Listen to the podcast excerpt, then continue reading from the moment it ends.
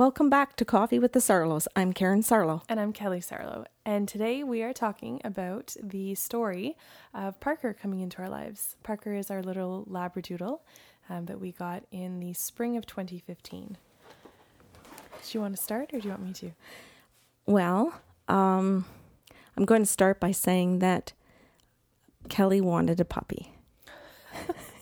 Make me sound like a bratty little kid. I think people can relate to that, though. Okay, fair enough. Oh, that's fair. Um, it took me a little time to come to a place where I was ready to have another dog. And I think for those of you who've had a dog in your life or dogs that you've lost, whether you've had to give them away or you've had to move on without them, in a divorce or whatever, or you've had to put them down, that moving on and bringing another one into your life is a little process. Mm-hmm. And Kelly got ready for her process to move on a little faster than me. Well, and I think too, it's important to to mention that um, some of the dogs that we've had in our past, and I say our past because it's been under one roof. Um, there was inconsistency in training. There was inconsistency in the way um, we wanted the dog to integrate into our lives, or like our human lives. Um, so around the house, that mm-hmm. that's fair. Okay, mm-hmm. just to kind of set them up to understand where mm-hmm. your hesitancy was. Yeah, and just feeling and understanding and knowing that your pet feels the anxiety that is happening in your home, mm-hmm. whether it's because of your job or your relationships with your family or your friends. Um, but the awareness that these animals that love us pick up on all of our anxieties and feelings, whether they're good or bad. Mm-hmm. And, and often absorb our illnesses as well. Yes. And whether I was going to be okay with another pet coming into our home picking up again, not just what I feel or you feel because we live together, but all of the clients mm-hmm. that come into our home. So my, my thoughts and decisions weren't just about how I could love another pet, but what that would be asking of a spirit to mm-hmm. come to earth to do for us. How we could care for the dog, not just on a physical plane, but on the spiritual one as well. Yeah, and what I would be asking of that pet. Yeah. Of that spirit. Mm-hmm.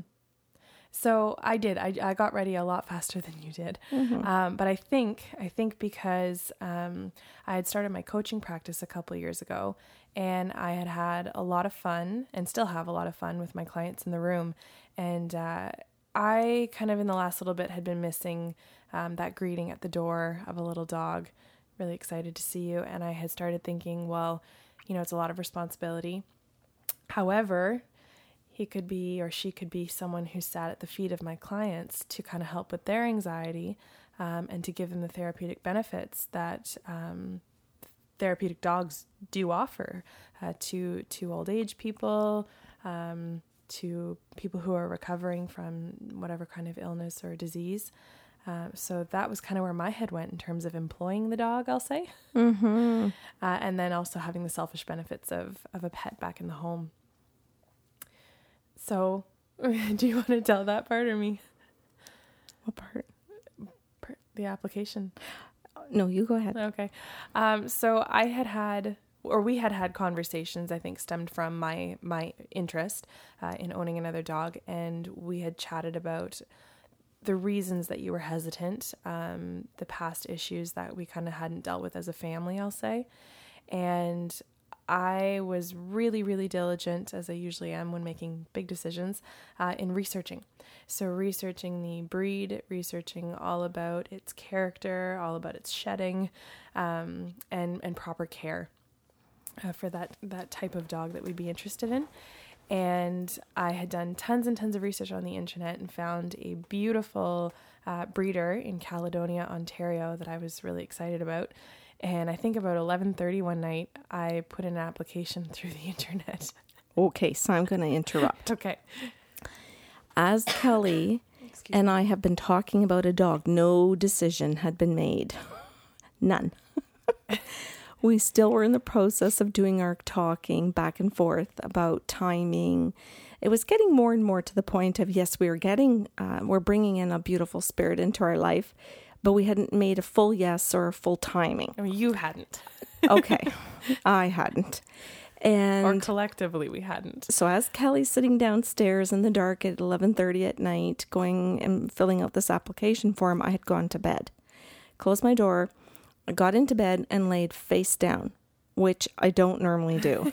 so I laid face down There's in the a bed. visual. Yes. Put my head right down where my pillow should be into my folded arms and I closed my eyes and I saw this big dog walking towards me golden kind of colored light. Uh, I, and I'm not great with breeds, so I don't know what it was, but it was a big dog, big to me. And he just was smiling. There was so much calmness and peacefulness in his energy that I just felt overwhelmed with love. They can't see me, but I'm smiling really big right now. Oh, with certainty, with I well, I guess the word certainty, if you really understand what certainty means, fills you up. Mm-hmm. It overflows. It doesn't leave in any room for doubt in its corners. I felt that, and and you correct me if I'm wrong through the story because we know your memory's better than mine.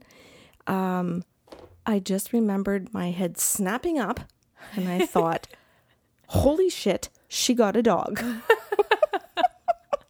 And this is just the application process at this time, which you didn't even know about.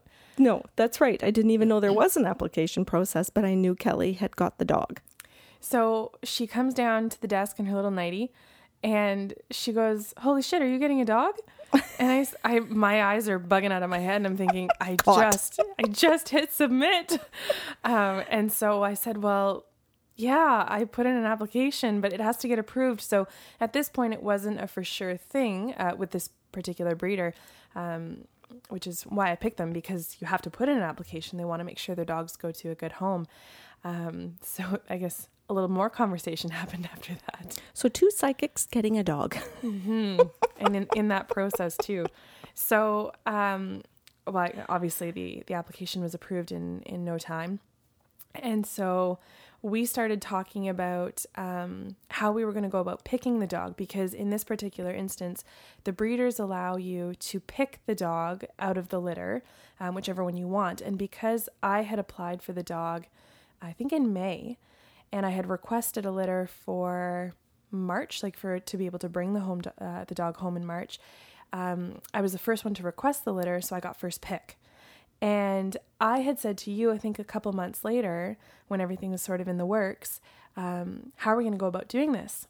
And now, if I can interrupt just a little bit, Kelly asked the breeders um, to be able to monitor the puppies when they were born to help us, so that Right. we we had to go through a process where Kelly and had to dis- had to describe our family of her and I living in this home, what we do, um, our level of activity, if we were sedentary or busy people, um, our, our jobs, our characters, so that the breeders could, um, I'll say, match in the best way possible within knowing a dog within the eight weeks what would do best with us. And we asked her to to do this because we wanted a therapeutic dog. We do the energy healing and a lot of I'll say psychic and work here. We needed a dog who'd be able to live their life at that level And and that's just part of the application process. for these breeders. Yeah. Now, I don't imagine that's for every breeder. No, no, no. I, I But that. and one of the reasons why we loved this this uh, breeding gr- uh, couple Mm-hmm. and their their little boys. just yeah, their authenticity that'll come later in the in the story though. Yeah. Um, okay, so we had put in the application, been approved, and we're thinking, how are we going to pick um, if we have first pick? So we had decided together that we wanted a boy. Yes. Um, so what, however many boys came out of that litter, we were able to choose from. Mm-hmm. So in January, following them on Facebook, I see that my litter is being born on January 20th. And I'm starting to freak out because she's posting pictures and I'm getting all excited. Um, and so sh uh, Rachel is, is her name. She was posting the, uh, the pictures of the little guys as they came out. And I had said to you at one point, if I pull up their pictures one at a time, can you be my psychic today? And tell me their personalities. Mm-hmm. And so we had so much fun, and, and well, I think you did. Oh yeah. Um, doing this together. So I sat at my desk. You sat at the other end of the room. So You- I could not see the pictures. and I would pull one up at a time because the reader had or Rachel had labeled them male one, male two, three, and four. So I pulled them up in different order and asked, "Okay, can you go ahead with this personality?" and focused on on the picture in front of me. And do you want to tell the individual stories about all four of them? Sure. Okay, so I think I pulled up number two first because originally he was kind of the cutest out of out of the womb, and you had said he's a troublemaker, and it was like within two seconds, it's like okay, he's out. so I don't know who picked up male number two, but that was that was what came up. And I just thought, you know, that's not going to fit with uh, obedience classes and putting him into therapy training. Yeah. So number two was out immediately. Well, that would be hard on his character to be asked Yeah. to do things that he wasn't prepared to do here. And, and I think, well, whoever knows us is, is going to understand that it wasn't just about um, the dog being a good fit for us, but us being a good fit for the dog Oh, absolutely. to respect to respect their energy and uh, and their life. So two's out, and I had sent these pictures to a girlfriend of mine in Toronto, and she made the comment that number one looked like my brother if my brother was a dog. and so I pulled number one up, and you're like, oh, he's got Andrew's energy. And I started laughing so hard because I don't think we had shared that at that point. No. And there was, it's funny because there was something about number one's eyes um, that looked very similar to kind of the almond shape that, that our family has. Um, and so, I, bless him, he's one of my favorite people on this earth, but I just said, I love my brother, but I can't have two of them. we do better not living together. Um, so number one was kind of out. We we had ruled that out as well, and three and four were left, and four had been just adorable, and I had thought, but he had the straighter coat, and we kind of have the allergy issue. So Rachel had kind of um, encouraged us to go more toward the curly coat, um, but I, I wasn't too concerned with that at that point. I just wanted a beautiful dog. So you had said some really wonderful things about number four, being very intuitive. Um, from what I recall, you had said that this dog had been a dog before and knew knew what it was doing. Um, that he had been a dog to a young girl, um, so had a lot of patience.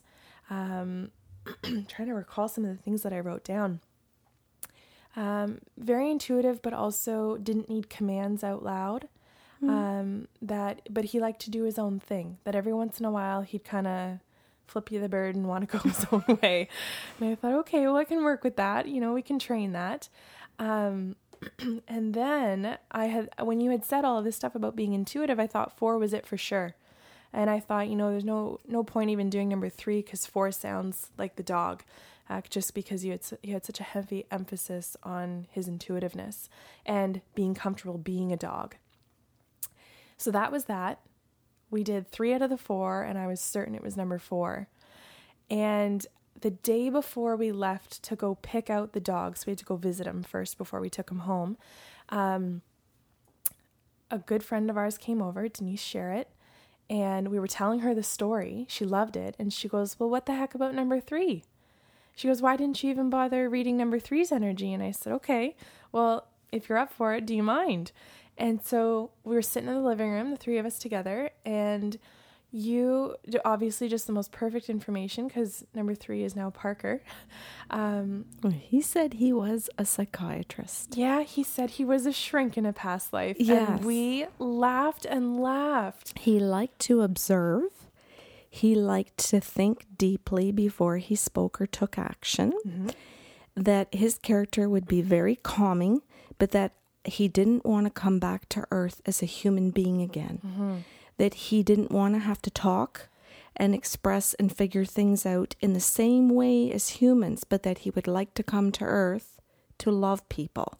And uh, now, hold up, because when you had said right off the bat that he was a shrink in a past life, I had said to you, Can you please ask him if he wants to come back and do this work or if he's burnt out? Because mm. we knew essentially mm-hmm. we'd be asking him to come back as a shrink, as a dog, mm.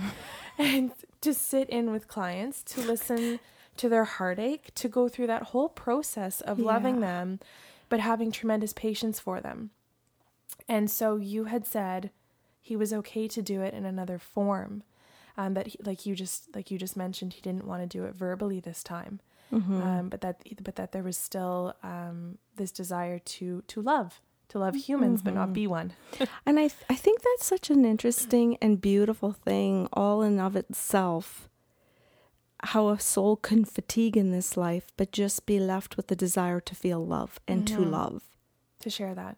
I it just to me that was just absolutely Yeah. remarkable there, but all by itself to just to love who Parker is. hmm So I got all excited thinking, oh no, what am I going to do?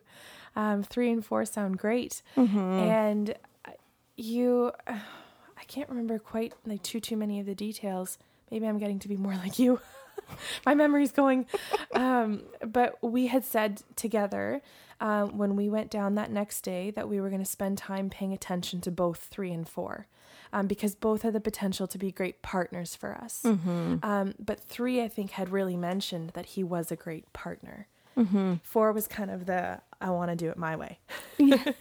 um, so we wanted to pay particular attention. And we also agreed, the two of us as business partners, not just to go as mom and daughter No. to pick out a dog, but to go as business partners looking or interviewing um, Mm-hmm. a third party. Mm-hmm. And so when we walked into Rachel's home, We were working. we had said no matter how sure we are in the first five or 10 minutes, we're staying for the full hour. Yeah. We're going to take our time and assess. And so we sat down on that kitchen floor. Oh my God, best day, covered with four four little puppies running all over us. Well, they kept the girls. that's they true, kept the yeah. girls. Um, so we had four little boys running around with us. And sure enough, um, number two was a troublemaker. She let him out first out of that freaking pen, and he came after me, biting my toes. And I thought, okay, you're done. you are definitely out of the question. um, and right after that, he kind of wandered off and did his own thing. He, Yeah. he must have known. And I'll call him Andrew, male number one, wandered over, sat down in front of us, and looked at us Yeah. like, hey, mom, hey, Cal. and I just remembered giggling so hard because you said, well, which one's that? I had them memorized at that point from. Uh, from the pictures, and I said, "Oh well, of course that's Andrew." and so he kind of wandered off and did his own thing, uh, and so we we spent our time really watching number three and four, and four was great. He they both actually kind of paid the most attention to us too, crawling all Mhm. over us. Um, mm-hmm. and I think we had some some really cute advice from a lot of friends who said, "It doesn't matter which one you have your eye on. The first one that gives you that puppy kiss is yours," which is really funny because Parker, number three, ended up being that dog. Mm-hmm. Um, I won't say coincidentally because that's the whole reason we're doing this podcast is Mhm. not the coincidence. Um, but we had picked up number four too and, and played with him, paid attention to him. Um, but you had said in your head at one point, if you're Parker, Come to come me. to me. And you Mhm. didn't want to command him verbally. I wanted to see if he was connecting to me, I'll say telepathically, and if we actually had that kind of a connection, I'll say um, energetically. With a six week old puppy. Yes. because then that would, I don't know, I guess maybe on some level you want to know what true love is. Yeah. If it is really that kind of a connection. Isn't that, and that's why we wanted to talk about this on a podcast. And so he looked at you, turned around and walked away. and you thought, oh, okay. And keep in mind, this happened what, within the first seven minutes? Yeah. And then Parker kind of hung around, and number four wandered in and out. Mm-hmm. Um, but Parker did exactly how, or did exactly what he described his personality to be. Oh, very much. Where when those four puppies were let out of the gate, um, his instinct was to sit. Mhm. He sat down, he watched his brothers, and kind of, I'll say, assessed what was going on, where he kind of belonged in it, held back, but then when he figured things out, then he got into the mix. Then he got social. So, Mhm. so there weren't too many antisocial skills. It was just he was that little shrink in a puppy's body, going, okay, where do I belong here? Mhm. Do I want to be involved in this? Mhm. Um, just so much joy. And he was pretty lethargic too, eh? Or I won't say lethargic, mellow. There was no urgency, which Mhm. I thought was really cool. Mhm. Um, Yet he was playful when he chose to be. yeah. Oh, I just I love remembering the day. Um, so I think you and I had both been sold at that point.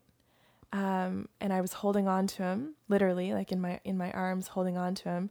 And of course, number one, little Andrew comes over and falls asleep on my lap. which is funny. which is funny because Andrew loves his sleep. Yeah. Um, and true. and all growing up, he would be in bed till what one or two p.m. and he'd say, "Just come wake me up at this time." So his whole our whole relationship for the first whatever twenty years was based around Andrew's sleep schedule, which I thought was uh, was really funny.